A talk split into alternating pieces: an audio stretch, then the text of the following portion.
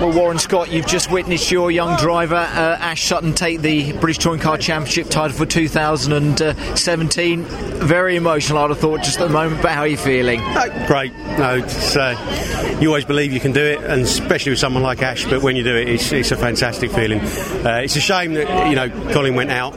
I still would have put my money on Ash. You know, he, he had the lighter car in that race, and I still think he would have he would have got past Colin and won it on merit. But I think he has won it on merit, you know, he's, uh, it's been a great championship. What a driver he's been all season. Yeah, yeah it, uh, it wasn't one at, uh, at Alton or Croft where he had all them wins. It was one early on when the car wasn't how we all wanted it, when he just got those points and he kept plugging away. That's where he won it, yeah. and uh, credit to him. You always believed, I think, that he could take this title, but I think Ash always believed that he could take the title as well. Yeah, no, I mean, when I first saw him drive, well, anything with four wheels, you know, he's, he's designed to do that. That's what that's what he's designed to do. He's just brilliant at it. He's a star in the making. This is his first British Touring Car Championship title. How far do you think this man can go? Uh, well, we'll come back and defend it next year, but I'm, you know, looking for other places for him to go because, you know, uh, I'd like the whole world to see him. He's fantastic, isn't he? Well done. Well done to you and the whole team. It's been a fantastic season for you, Warren. Well done. Top Thank man. you very much. Cheers. Cheers.